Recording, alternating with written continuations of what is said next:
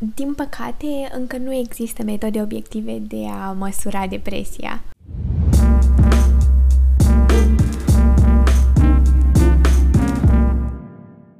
Bună și bine ați venit la podcastul Mental Health for Romania. Eu sunt Larisa, uh, sunt cercetător în uh, psihiatrie, iar astăzi o am alături pe Rodica. Bună, eu sunt Rodica și sunt consilier psihologic. Iar astăzi o să vorbim despre depresie sau tulburarea depresivă majoră, uh, un subiect de interes pentru mulți dintre noi, având în vedere prevalența ei foarte ridicată. Uh, Rodica, ai putea să ne oferi tu o, de, uh, o definiție a depresiei? Sigur. Acum cred că e important să facem așa o trecere pe scurt, având în vedere că o să intrăm în profunzime la partea de simptome și conceptualizare și tratament mai mult.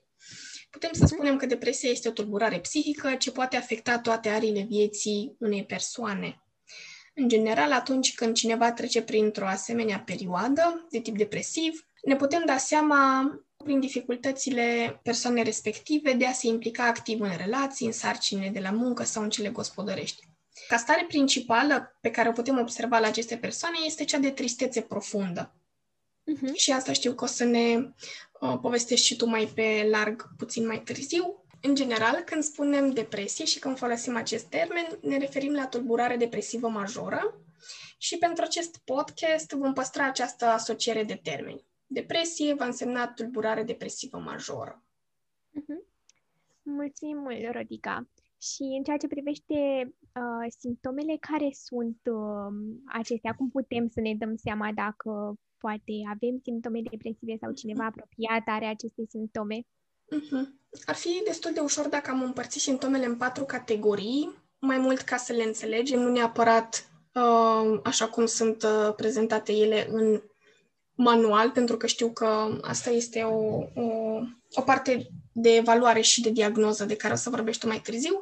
Cele patru dimensiuni de care uh, la care vreau să mă refer sunt cea emoțională, cea comportamentală, cea cognitivă și cea fizică. Și o să le luăm puțin pe rând. În rândul stărilor emoționale, aici ne referim la stările de tristețe profundă și de valorizare. În principiu, astea două sunt.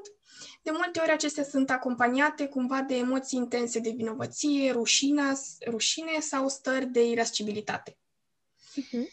De asemenea, tot din sfera asta emoțională poate să mai apară un fenomen și anume aplatizarea emoțională, cea în care ne este foarte greu să mai simțim orice. Nu ne putem da seama ce emoții simțim sau cum resimțim anumite evenimente din exterior. Voiam să te întreb, cred că acestea sunt uh, și cele mai comune, nu cele pe care majoritatea uh, persoanelor le asociază cu un diagnostic de depresie.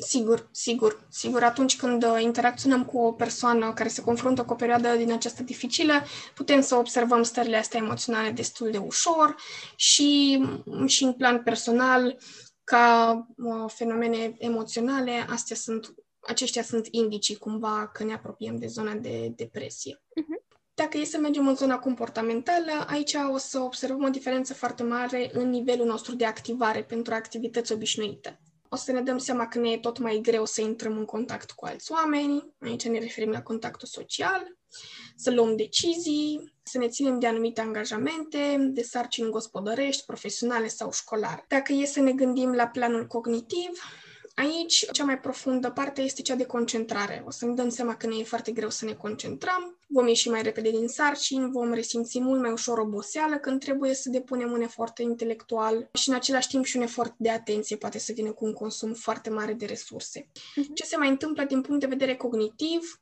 e partea de gânduri de depreciere, negativiste duse la extrem, de auto-învinovățire. Uh-huh poate vom gândi chiar că nu există sens și ne vom gândi mai mult la uh, ce înseamnă moarte, atât ca frică de aceasta, cât și ca ideație suicidară, poate. În plan fizic, vom resimți modificări de zi cu zi și și pe termen mai lung.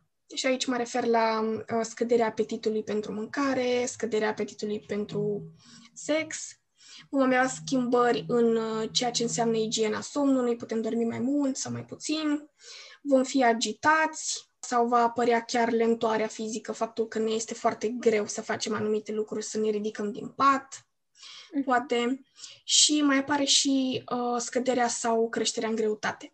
Desigur, fiecare dintre cei cu probleme de tip depresiv resimt aceste simptome în diferite forme și contexte, iar o bună resursă pentru a înțelege depresia poate să fie cartea lui Andrew Solomon, Demonul la miezii.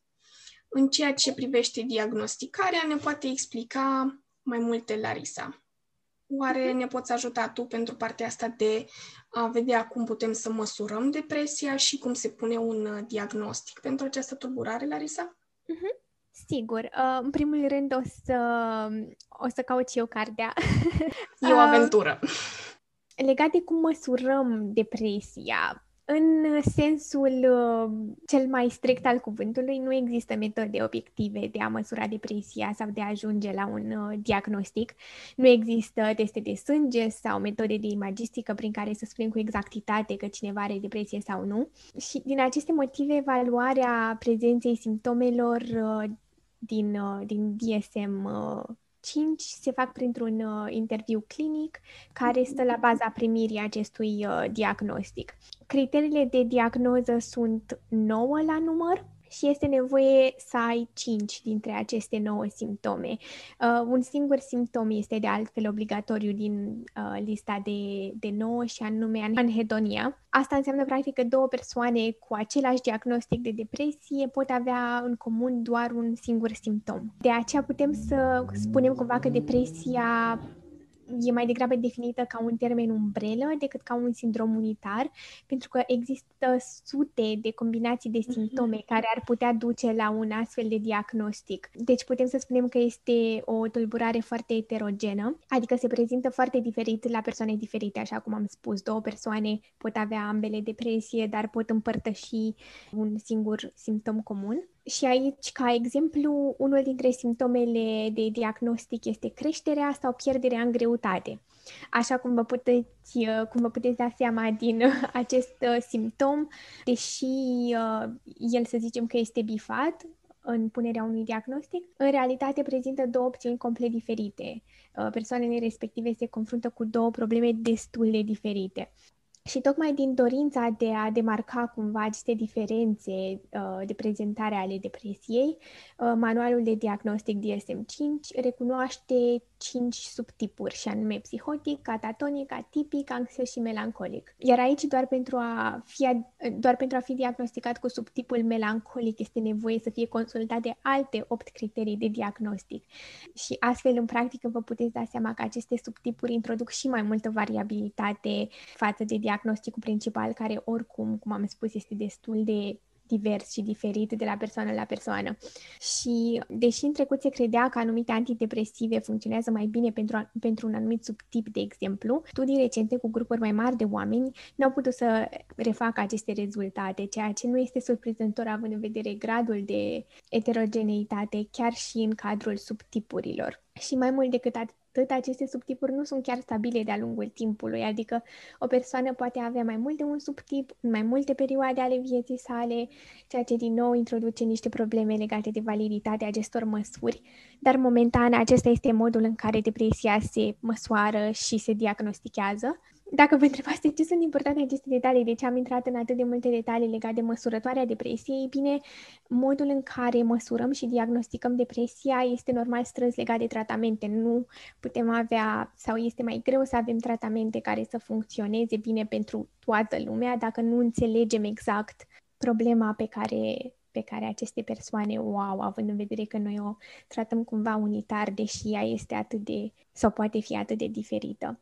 Ok, mulțumim mult, Larisa, pentru clarificări și pentru inputul din cercetare și cred că e foarte relevant faptul acesta că ai punctat cât de mare poate fi variabilitatea de simptome. Acum, cred că ar ajuta dacă am merge și în zona aceasta de cum ajungem să uh, ne întâlnim cu depresia și aici, dacă ne poți ajuta tu din nou să ne explici care sunt cauzele, care sunt factorii de risc care construiesc tulburarea depresivă majoră. Sigur că da. Și voi începe prin a spune că tulburările psihice, adică inclusiv depresia, sunt foarte complexe și apar în urma unor interacțiuni complexe între mai mulți factori care pot să fie de natură biologică, psihologică și socială.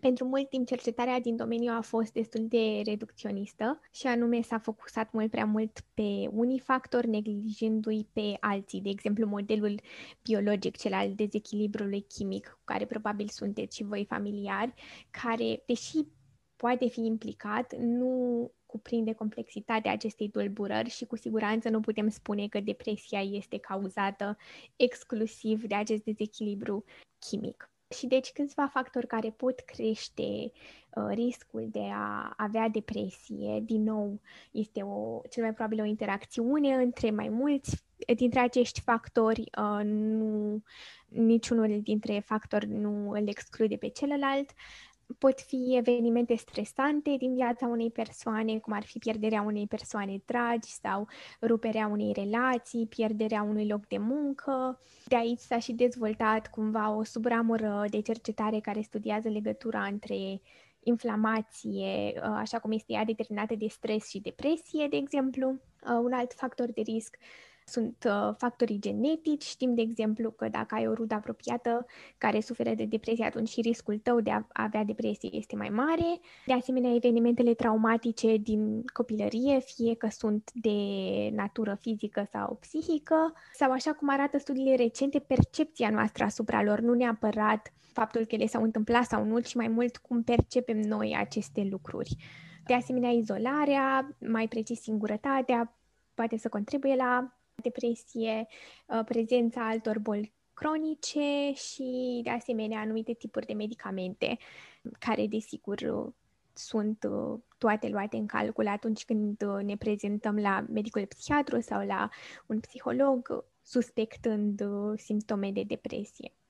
Deci cam acestea ar fi în mare parte, dar din nou nu sunt nu se exclud unele pe altele și cel mai probabil toate interacționează între ele într-un mod foarte complex. Tocmai de aceea sunt persoane care au fost expuse la acești factori de, de risc și care nu au dezvoltat niciodată depresie, la fel cum sunt persoane care care din potrivă au primit un diagnostic de depresie, deci încă nu înțelegem în totalitate care este combinația între acești factori care duce sau nu la un diagnostic, dar astea sunt informațiile pe care le avem la acest moment.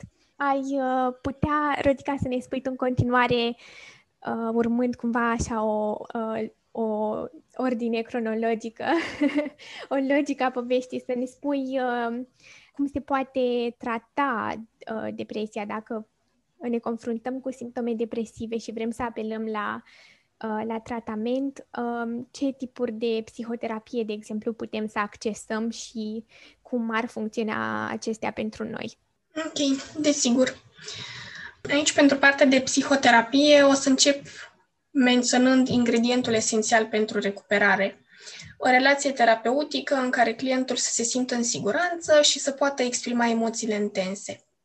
Un spațiu în care să se simtă ascultat și înțeles. Acesta este ingredientul cheie de care menționam și este cel care construiește întregul proces terapeutic, fie că vorbim de câteva săptămâni sau câteva luni. Uh, în acest cadru în care terapeutul ascultă, empatizează și lasă spațiu pentru durerea clientului, simptomele capătă sens în povestea de viață proprie.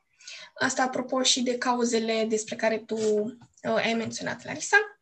Iar strategiile prin care se pot diminua aceste stări se conturează tot mai ușor. Uh, acum, referitor la tehnici, ele pot varia de la o paradigmă la alta, de la un tip de psihoterapie la celălalt, iar ceea ce știm din practica psihologică este că ajută foarte mult ca psihoterapeutul să poată jongla cu tehnici validate din diferite tipuri de formare.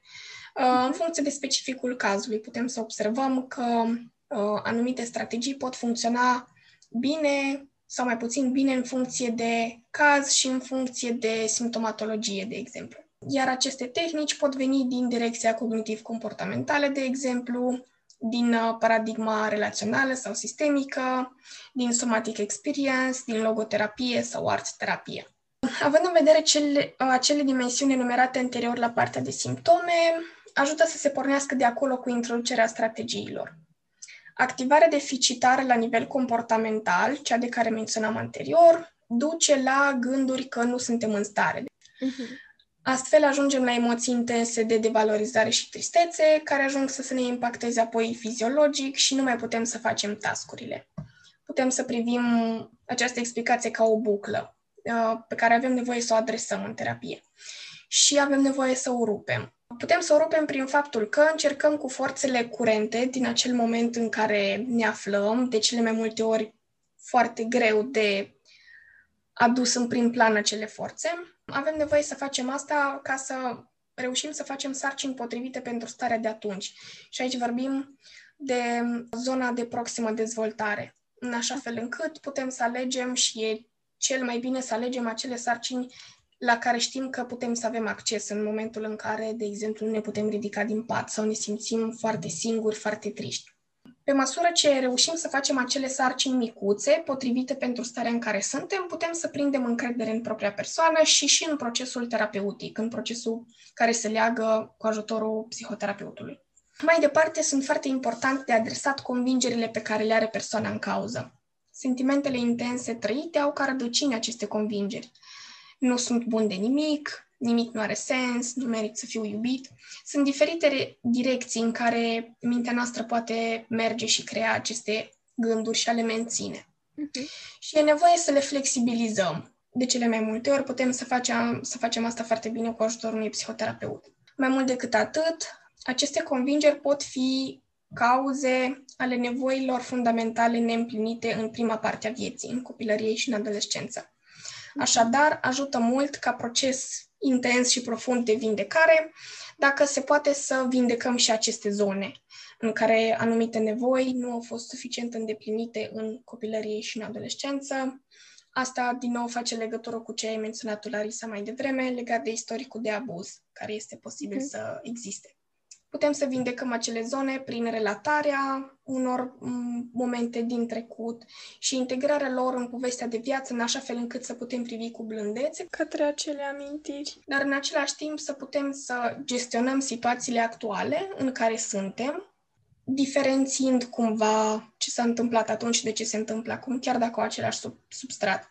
Un exemplu aici ar putea să fie faptul că m-am simțit singur și respins în adolescență, dar acum, la vârsta adultă, învăț ușor-ușor să, să nu mă mai percep ca fiind nedemnă de afecțiune și învăț să nu mă mai izolez și să fac legături sănătoase cu oamenii din jur. Uh-huh. O altă direcție în care e foarte util să mergem în psihoterapie este cea a deficitului de hormone ai fericirii, să le spunem așa de care știu că o să menționez și tu în partea de uh, tratament medicamentos, dar există și anumite activități pe care le putem include în rutină, în așa fel încât să stabilizăm acest dezechilibru chimic de care probabil că auzim. Și aceste activități sunt, uh, sunt destul de simple, de obicei se referă la efortul fizic pe care îl putem face aici, intră sport, dans, drumeții sau orice alte, alte activități care ne fac plăcere. O altă dimensiune în care se lucrează este cea a sensului atunci când nu avem un sens, este mult mai ușor să cădem în mrejele depresiei. Astfel, construirea unui sens este esențială, aici putând fi introduse și elemente de logoterapie, după cum întreba și un urmăritor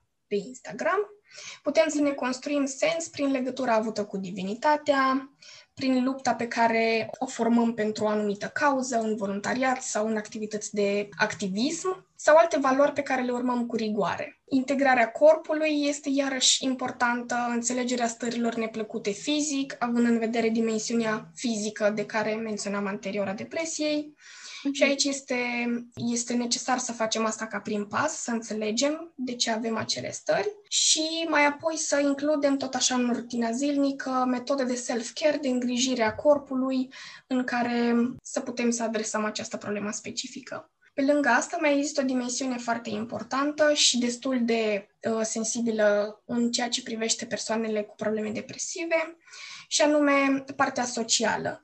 E foarte important ca în cadrul terapiei să putem să, să învățăm acele strategii prin care noi să ne creăm un cadru sănătos relațional. Să avem parte atât de suport, să știm că avem prieteni, avem persoane care ne iubesc și cărora le putem uh, manifesta afecțiune și asta știu că se construiește în timp și că este un lucru care, din nou, poate să fie făcut cu ajutorul unui terapeut. În ultimele etape ale terapiei, când simptomele sunt stabilizate, e necesar să găsim acele elemente pe care să le includem în continuare în viețile noastre, ca grijă pe care să o avem față de propria persoană, pe fiecare din dimensiunile de care am pomenit și în același timp să le avem, cum, să le avem cumva ca un scut împotriva recăderilor posibile. Mulțumim mult, Rodica! Mi se pare foarte interesant cum putem să observăm clar că în terapie se abordează cam acele zone pe care le-am discutat și noi în cadrul simptomelor și factorilor de risc. Um, se adresează pe bucățele uh, tocmai pentru a uh, ne focusa pe um, probleme specifice. Mi se pare interesant că sunt chiar anumite exerciții pe care le putem face ca să ne simțim mai bine și care adresează partea de dezechilibru chimic, um, cum ar fi mișcarea și uh, mă bucur mult că ne-ai vorbit despre asta. Da, și în același timp e foarte ușor de pus în practică dacă o facem asta o rutină. Și dacă tot vorbim de dezechilibru chimic, aici ne poți explica tu mai multe pe partea de medicație. Sigur. Um, cred că e important să vorbim puțin și despre tratamentul medicamentos.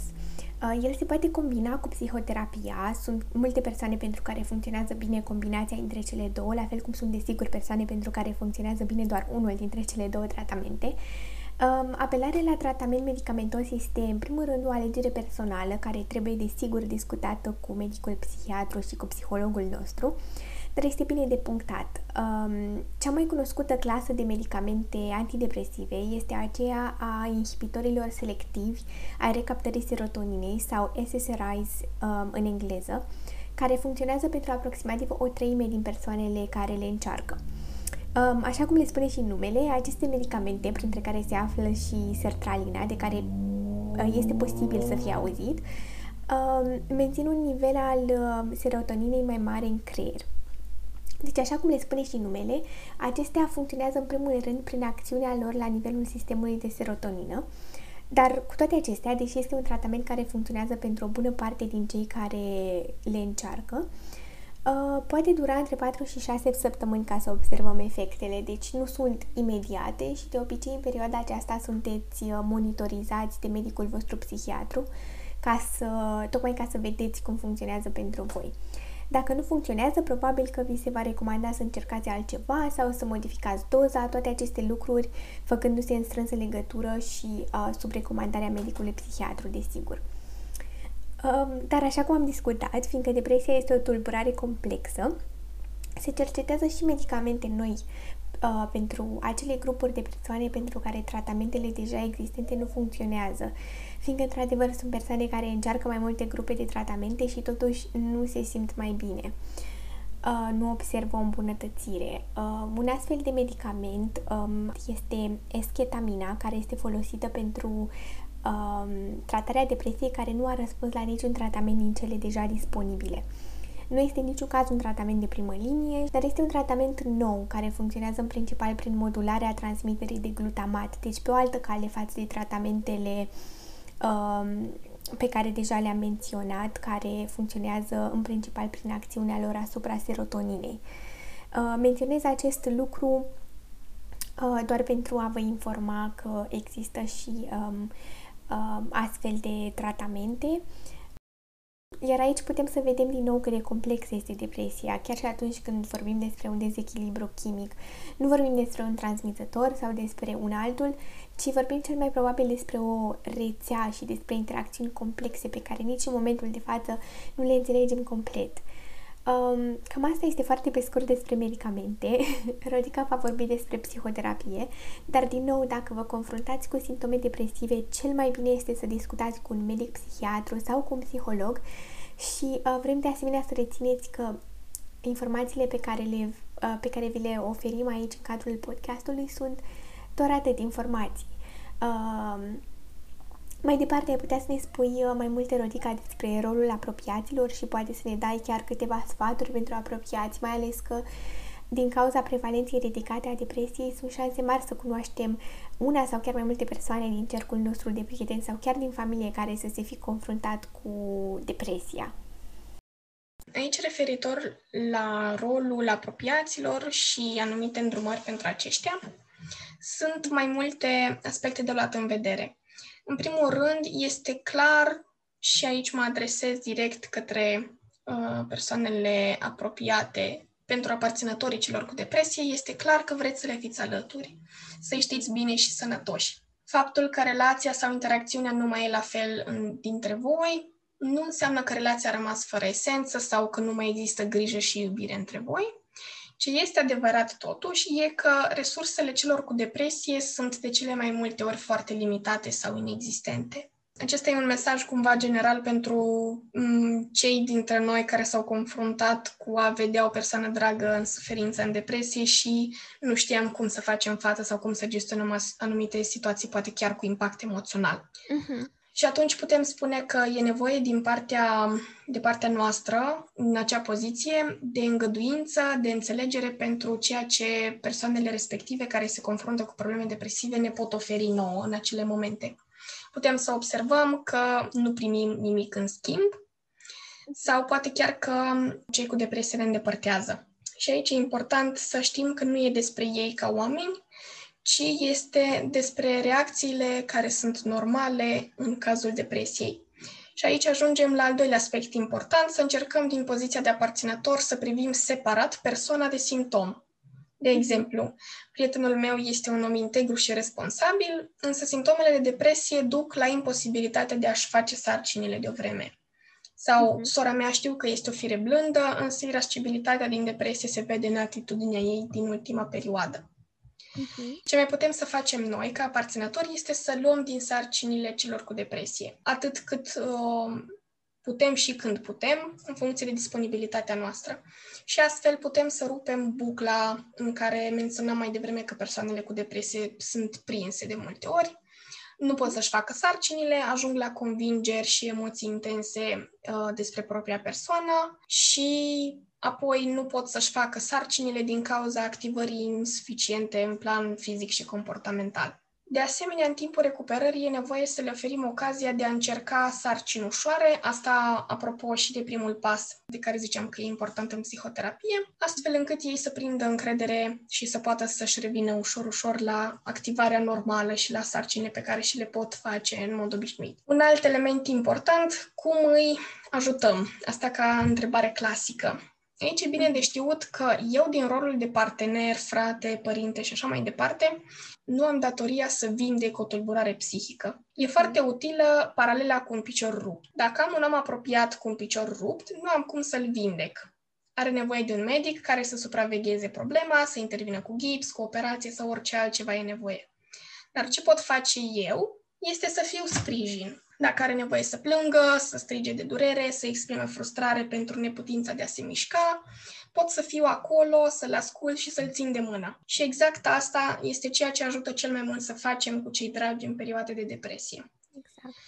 Ei au nevoie să fie într-un mediu în care pot ventila, în care pot exterioriza gândurile dintre cele mai negre și mai întortocheate de multe ori, și să exprime emoțiile intense de care tot pomenim, durere, tristețe, vină, neputință în orice formă și rușine de multe ori. Și e nevoie ca ei să poată să facă asta în ce formă îi ajută pe ei. Ce ajută cu adevărat este să încercăm să înțelegem și să fim prezenți în povestea lor, lângă ei, cu ei.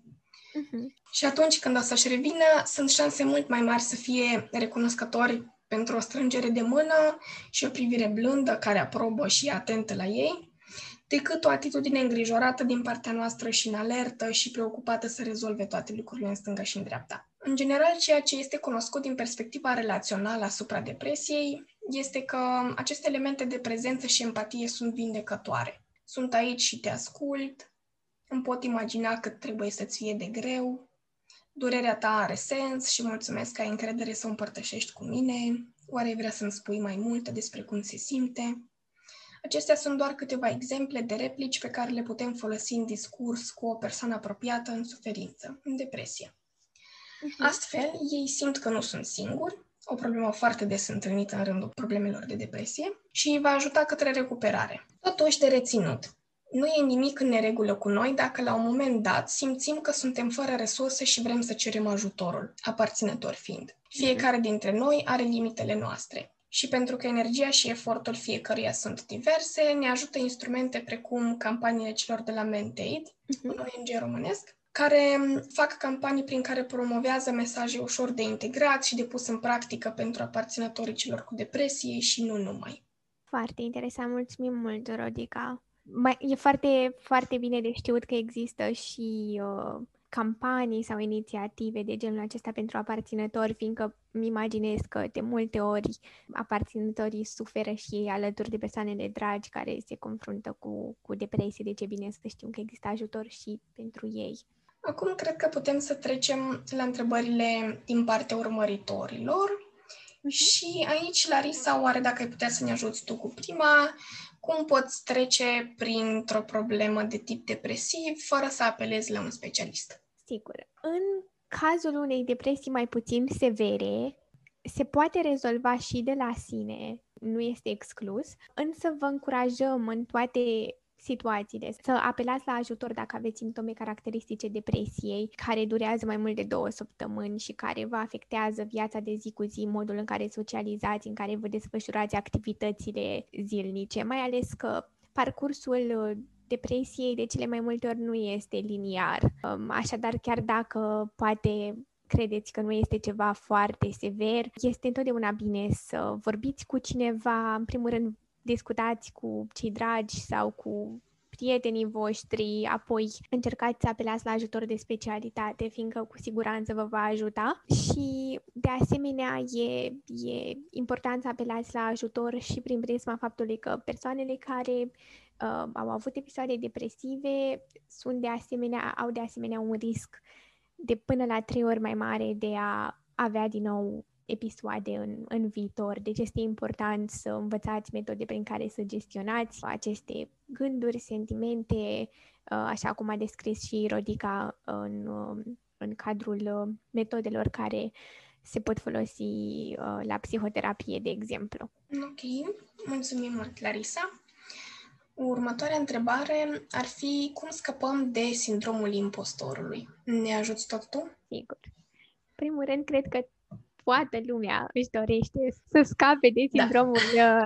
impostorului. Și spun asta fiindcă cred că majoritatea oamenilor se simt măcar sau s-au simțit măcar o dată așa într-un context sau altul, uh, dacă nu mai mult de atât. Aș vrea să precizez faptul că sindromul impostorului nu este specific persoanelor care au un diagnostic de depresie, putem confrunta cu toții cu acest uh, sindrom, nu este un diagnostic, ci mai degrabă un mod de a gândi în care avem aceste gânduri negative și dubii legate de abilitățile noastre și ne gândim oare când își vor da cei din jurul nostru seama că de fapt nu avem ce să căutăm aici, că nu știm atât de multe pe cât uh, pretindem sau alte gânduri de genul ăsta. Și deci ce putem face ca să ca să răspund la întrebare? Ei bine, putem face mai multe lucruri. Uh, e un citat care îmi place destul de mult și care spune nu credeți tot ceea ce gândiți. Și asta pentru că nu toate gândurile noastre sunt reale, cum este și în cazul sindromului impostorului. Doar fiindcă avem aceste dubii, nu înseamnă că ele sunt neapărat concrete și reale. Putem să fim foarte apreciați, să avem parte de reușite și totuși să continuăm să avem aceste dubii. Așa că vă încurajez să încercați să faceți o distinție clară între fapte, ceea ce se întâmplă de fapt, reușitele voastre și gândurile pe care pe care le aveți. Probabil știți mai multe decât credeți, iar dacă sunteți în locul în care sunteți, înseamnă că meritați să fiți acolo. Nu s-a întâmplat uh, printr-un accident sau prin noroc chiar, cum poate v-ați gândit la un moment dat. Încercați de asemenea să nu vă comparați cu alții. Știu că sună mai ușor decât e, dar fiecare e pe drumul lui și doar fiindcă ne comparăm cu cineva nu înseamnă că o să avem un rezultat mai bun, așa că nu nu are niciun rost. De asemenea, gândiți în favoarea voastră. În realitate, majoritatea persoanelor care au sindromul impostorului sunt persoane foarte capabile, cu reușite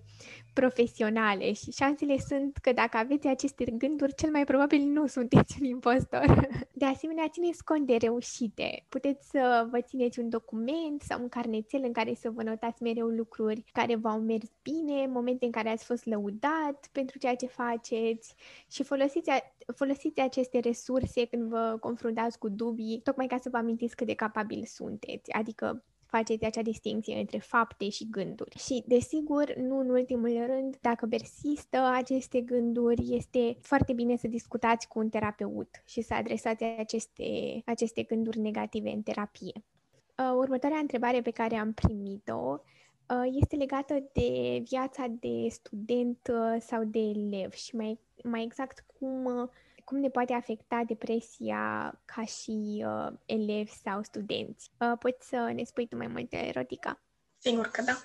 În primul rând, aici ca răspuns general ar putea să fie ceea ce am inclus anterior la partea de simptome uh-huh. și la partea de uh, tratament, apropo de ce putem să introducem ca strategii. În același timp, suplimentar cumva pentru rolul de student sau elev, aici aș sublinia importanța pe care o are cadrul social, cu precădere în adolescență, dar și în perioada uh, de după adultul emergent e foarte posibil să se întâmple un fenomen și anume că deși este natural să dorim foarte mult să fim printre oameni și să simțim că aparținem unor grupuri sau conexiuni sociale, lucruri foarte sănătoase pentru un adolescent, s-ar putea din cauza sau pe fondul simptomelor depresive să ne fie foarte greu să facem asta, să ne conectăm cu oameni și să stăm cu ei. Uh-huh. Câteodată putem chiar și să-i respingem. Și atunci, asta ar fi un lucru, un plus pentru persoanele în rolul de student sau elev. Și pe lângă asta, depresia ne poate afecta în plan școlar sau la facultate din punct de vedere al performanței, mm-hmm. pentru practică sau pentru materiile teoretice. Și în același timp s-ar putea să ne fie foarte greu să investim timp extra în activități de practică sau voluntariat.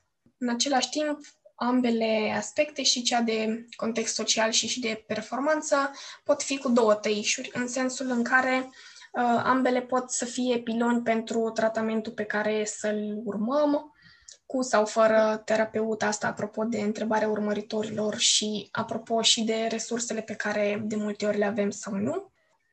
Și acum am ajuns la ultima întrebare pe care am primit-o de la unul dintre urmăritorii noștri, și anume, cum poți să scapi de sentimentul că vrei toată atenția, dar în același timp să vrei să fii singur sau să vrei să fii lăsat singur?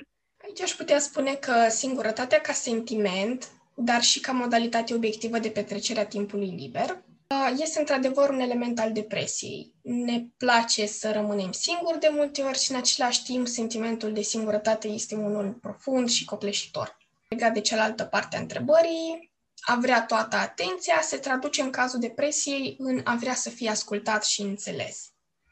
Uh-huh. Și aici pot spune că acest lucru este unul dintre cele mai autentice și frumoase lucruri care ne definesc pe noi ca ființe sociale. Noi nu suntem lăsați singuri pe planetă, să ne descurcăm singuri, ci să trăim în comunități și să fim în relații. Și atunci nevoia de a fi ascultat și cea de a fi înțeles sunt, uh, sunt lucruri fundamentale și foarte sănătoase. În momentul în care vorbim de un exces, probabil de asta a fost pusă și întrebarea, uh, varianta optimă ar fi să integrăm aceste sentimente în viața noastră și să găsim variante în a le regla, în așa fel încât să fie la un nivel optim și să nu ne încurce nici pe noi, nici pe cei din jur. În același timp, să ne reamintim că aici avem și consilierii și terapeuții care ne pot ghida în acest proces. Super! Mulțumim mult, Rodica! Um, sperăm că v-au ajutat răspunsurile pe care vi le-am oferit și, în general, că v-a um, ajutat episodul. Dacă mai aveți întrebări sau dacă mai sunt alte aspecte legate de depresie pe care ați vrea să le discutăm, um, noi suntem deschise să le adresăm poate chiar în episoade viitoare. Uh, dar ne-am dorit foarte mult ca în acest episod să discutăm despre depresie, ce este, cum se prezintă, care sunt principalele metode de tratament și cum putem sprijini pe cineva drag care suferă de depresie. Uh, sperăm mult că v-a plăcut episodul de astăzi și vă așteptăm uh, cu mult drag și la următorul.